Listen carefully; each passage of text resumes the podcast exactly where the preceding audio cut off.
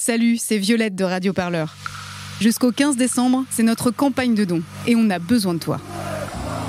Depuis 5 ans, nos journalistes t'emmènent aux quatre coins du pays pour vivre les combats, les espoirs et les joies de celles et ceux qui se mobilisent pour changer le monde. Et tout ça sans milliardaires pour payer nos salaires Et pour que ça continue, on a besoin de ton soutien. Rendez-vous dès maintenant sur radioparleur.net slash don pour soutenir le seul studio de podcast qui ne lâchera jamais l'affaire. Radio Parleur, le son de toutes les luttes.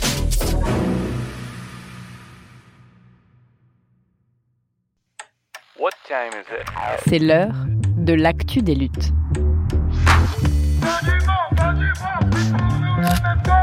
Un podcast de Radio Parleur. Le son de toutes les luttes.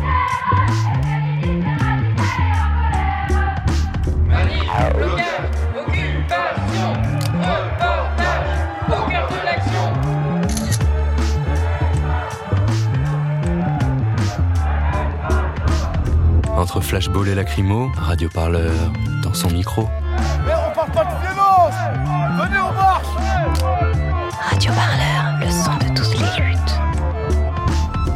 Vous êtes bien dans l'actu des luttes, votre podcast de reportage au cœur des luttes sociales. Et c'est l'heure du dernier épisode de notre série Gilets jaunes, parcours de Gilets jaunes en prison. Le chemin se termine pour celles et ceux qui ont accepté de nous raconter leur histoire. Dans ce dernier épisode, place à la libération et à l'avenir, même s'il est parfois difficile de passer à autre chose.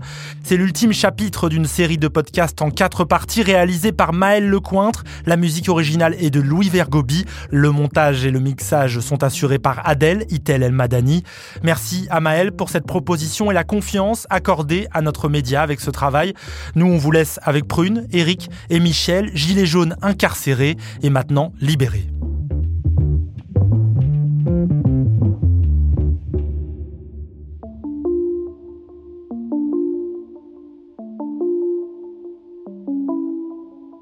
Au fil des épisodes, Eric, Prune et Michel ont raconté comment on atterrit en prison quand on est gilet jaune. Et là, la question que je me pose, c'est comment on sort de prison? Comment on s'en sort? Il faut savoir que tous les trois, je les ai d'abord rencontrés sur Internet, grâce à un groupe Facebook qui s'appelle Un petit mot, un sourire, écrire à nos condamnés.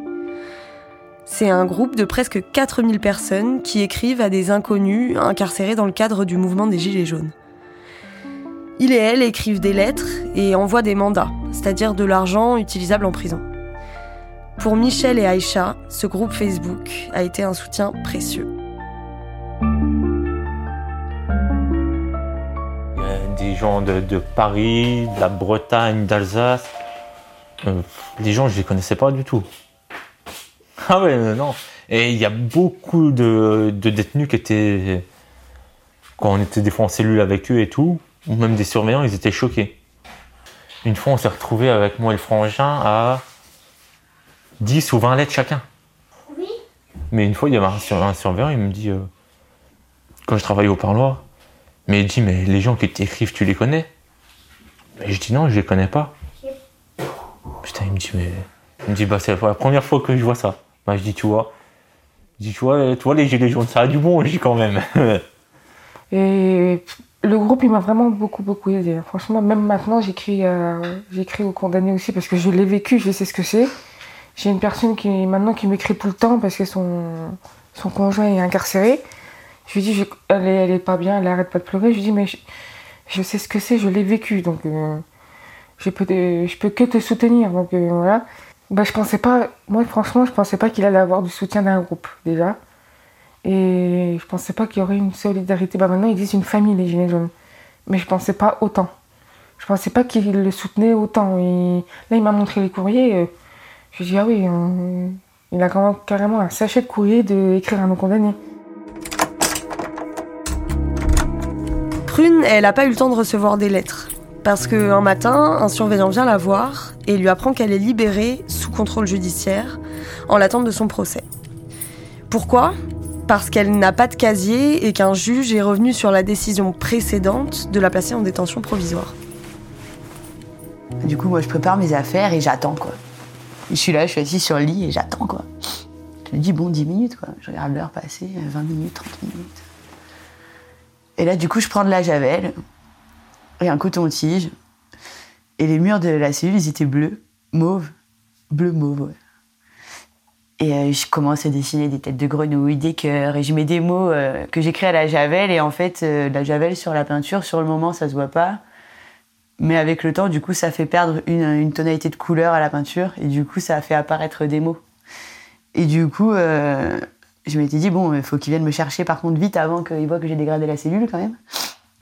Ce serait con de rester là pour ça. et du coup, j'ai voilà, ramassé mes affaires et j'ai j'ai gueulé à la fenêtre, les filles, je sors. Et là, pareil, des chants de gilets jaunes entonnés, je leur avais appris plein de nouvelles chansons en plus. Et du coup, elles applaudissent toutes, et euh, j'ai dit, mais il faut prévenir Chaussette. Et j'ai dit, elle est au travail. Et, euh, et je sors, je passe le premier portique, je dois de nouveau enlever mes chaussures parce qu'elles bipaient à chaque fois, il y avait du métal dedans. J'enlève mes chaussures, et là, je vois le- l'endroit où travaille euh, ma, ma, co-détenue, quoi. Et il fallait absolument que je lui dise au revoir, quoi. Et je lui dis, il faut que j'aille lui dire au revoir. Et ils me disent, non, vous n'avez pas le droit. Enfin, en fait, vous n'avez pas le droit de rester dans la prison, vous êtes libéré maintenant. Vous sortez. oui, bon. Et du coup, ben, je, je jette mon sac et je pars au courant. Genre, euh, j'esquive les matons. De toute façon, maintenant, je suis libre, en fait. Je me suis dit ça. En fait, maintenant, je suis libre, donc euh, je fais ce que je veux. Si je veux aller lui dire au revoir, je lui dis au revoir, quoi. Et voilà, je suis, allée, j'ai ouvert la porte de, sa salle de travail, je l'ai prise dans mes bras, j'ai pleuré. Comme si, en fait, je quittais ma famille, quoi. Alors que je suis restée 4-5 jours avec elle. Mais 4-5 jours intenses, quoi. Dans 9 mètres carrés, euh, à se raconter toutes nos vies en détail. Un truc euh, puissant comme relation. C'est des gilets jaunes qui sont venus me récupérer avant mon père. Et euh, c'était euh, la folie, quoi, genre.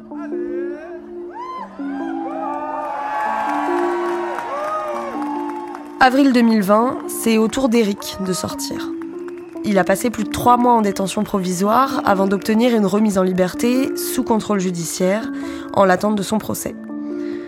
Parmi les conditions de cette remise en liberté, il y a l'interdiction de quitter le département et l'obligation de pointer chaque semaine à un commissariat bordelais. Euh, du jour au lendemain, oui, j'ai pas le droit de, j'ai pas le droit de quitter la Gironde, hein, sachant que je suis, je suis à moitié breton, à moitié mosellan. Donc euh, j'ai un pied à terre, un en Bretagne, un pied à terre en Moselle. Euh, j'ai ma chérie qui habite sur Oléron, je ne peux pas y aller parce qu'il y a une personne qui s'est fait interpeller avec nous qui était d'Oléron. Et donc bah, bloqué en Gironde, quasi SDF en Gironde, parce que je n'ai pas le droit de quitter le département. Avant mon arrestation, euh, tu pouvais me voir le vendredi à Metz, le, samedi à Marseille et puis le dimanche à Bordeaux. Et là, en fait, je peux pas bouger de la Gironde. Ah ouais, c'est un changement de vie total. Là, ils m'ont. Là, j'essaye déjà de me remettre à flot parce que bon, la prison, c'est euh, c'est des factures en sortant, c'est des factures euh, des arriérés et compagnie. Il faut remettre les comptes à flot, il y a des, il y a des choses à faire. J'ai vraiment hâte au procès, j'ai vraiment hâte que tout ça, ça se termine, de pouvoir euh, bah, recommencer à vivre un petit peu, on va dire, librement.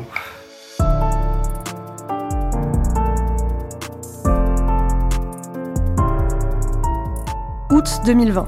Michel obtient un aménagement de peine. Il sort de prison sous contrôle judiciaire et avec un bracelet électronique à la cheville. Et cette sortie, son fils Erwan, 5 ans à l'époque, s'en souvient très bien. Quand il était sorti, le lundi, le l'autre lundi, j'étais content.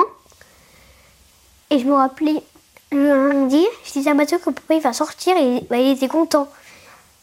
Et après, on attendait, on attendait, c'était long. Vraiment trop long. Et ça, mais ça veut pas, tu, tu rentrais à pied ou quoi? Tu rentrais à... Bah, je croyais que faire la surprise. Bon, oui. Ah, euh, non, mais tu m'as fait peur, hein. S'il te plaît. T'étais content de voir papa quand il est sorti de prison Bah, heureusement.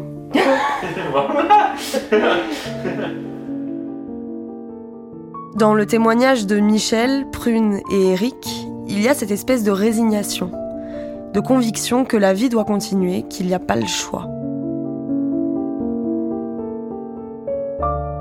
Et dis-moi, ça m'a fait ni chaud ni froid, en fait.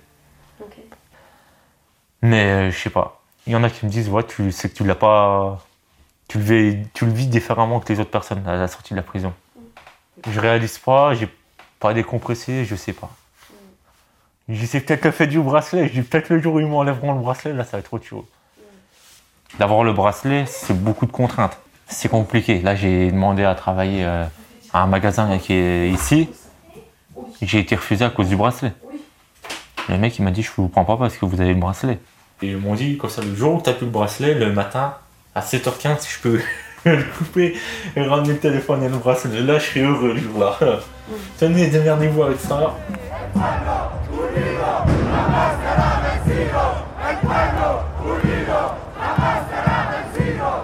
Euh, des fois, les manifs, euh, quand je vois les manifs, j'ai envie d'y aller. Hein. Là, on m'a dit si, si tu y vas, ça a été risqué de péril. Parce que là, c'est.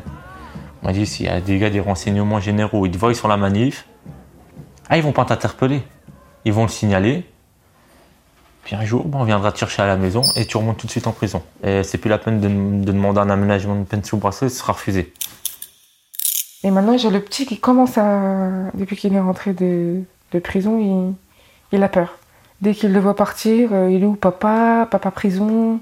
Je dis non, papa il est à la pêche ou papa il revient. Et dès qu'il le voit y arriver, ils sont. On va dire qu'ils sont soulagés. Mais dès qu'il part, ils ont peur. Je vais pas mentir, moi aussi, hein, des fois ça va vite. Hein, euh, j'ai peur que rien qu'un Juste, euh, il l'arrête pour euh, un truc de papier. Euh, des fois, ça va vite, un truc de papier. Ils peuvent lui dire ah ben, Attendez, on va vous interroger. Ou des fois, ça va vite. Donc, c'est ça que j'ai peur, des fois. Prune avait promis à Chaussette, sa co-détenue, de la visiter, d'être là pour elle. Je lui avais promis que, que je ferais pas comme les autres qu'elle a pu voir venir et partir. Que moi, je serais là, quoi. Que je la lâcherais pas. Mais je l'ai lâchée. Parce que Déjà, j'avais cette interdiction de sortir du département, donc je pouvais pas aller lui rendre visite à Nîmes.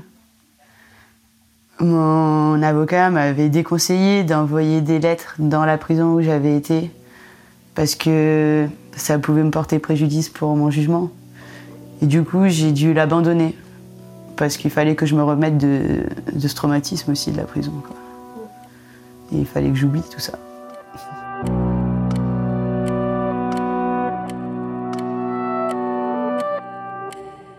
Ça m'a vraiment. Ça m'a changé vraiment profondément. J'ai eu la chance, moi, que ça me change en bien. Ça m'a servi à réfléchir sur ma vie et sur le fait que ça valait le coup quand même de, vivre sa vie, quoi. Qu'il fallait pas. fallait pas se droguer, fallait pas se suicider, fallait pas. fallait arrêter de se détruire, il fallait vivre et profiter parce que ça pouvait s'arrêter. On pouvait nous enlever nos libertés à n'importe quel moment pour n'importe quoi, en fait. Papa, il va toujours à la pêche. Et tu vas avec lui parfois? Bah, peut-être, euh, je sais pas quand. Peut-être, bah, peut-être mardi, l'après-midi. L'après-midi, après, je vais prendre mes gants là, pour nettoyer, pour nettoyer la pêche avec mon papa.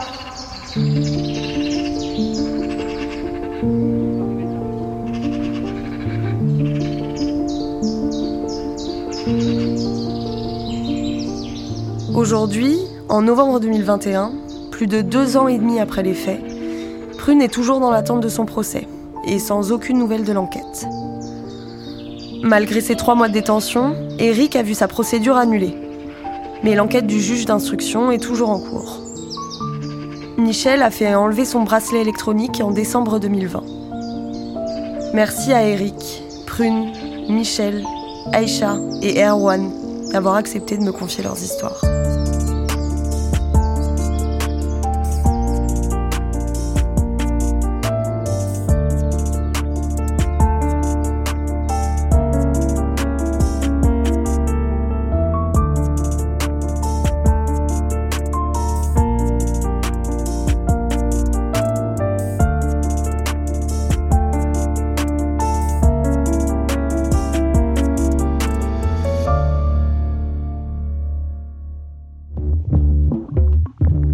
Ici s'achève l'ultime épisode de Gilets jaunes, série dédiée au parcours carcéral de Gilets jaunes.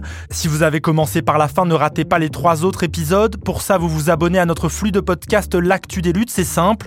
Il est disponible sur toutes les applications smartphones, toutes les plateformes musicales et sur notre site internet radioparleur.net. Enfin, avant de vous laisser, je vous le redis, Radio Parleur a besoin de vous. Notre campagne de dons annuelle est lancée. On a besoin de 20 000 euros pour continuer. Continuer à vous proposer des podcasts comme Gilets jaunes. On compte sur vous, c'est hyper simple et ça se passe sur radioparleur.net. J'espère en tout cas que vous avez apprécié autant que nous cette superbe série proposée par Maël Lecointre. On se retrouve dès la semaine prochaine pour un nouveau sujet, un nouvel épisode de L'actu des luttes. Profitez bien de votre semaine. Salut. C'était L'actu des luttes. Un podcast de Radio Parleur. Le son de toutes les luttes. Pour ne rien rater, abonnez-vous sur vos applis de podcast et toutes les plateformes de streaming musical.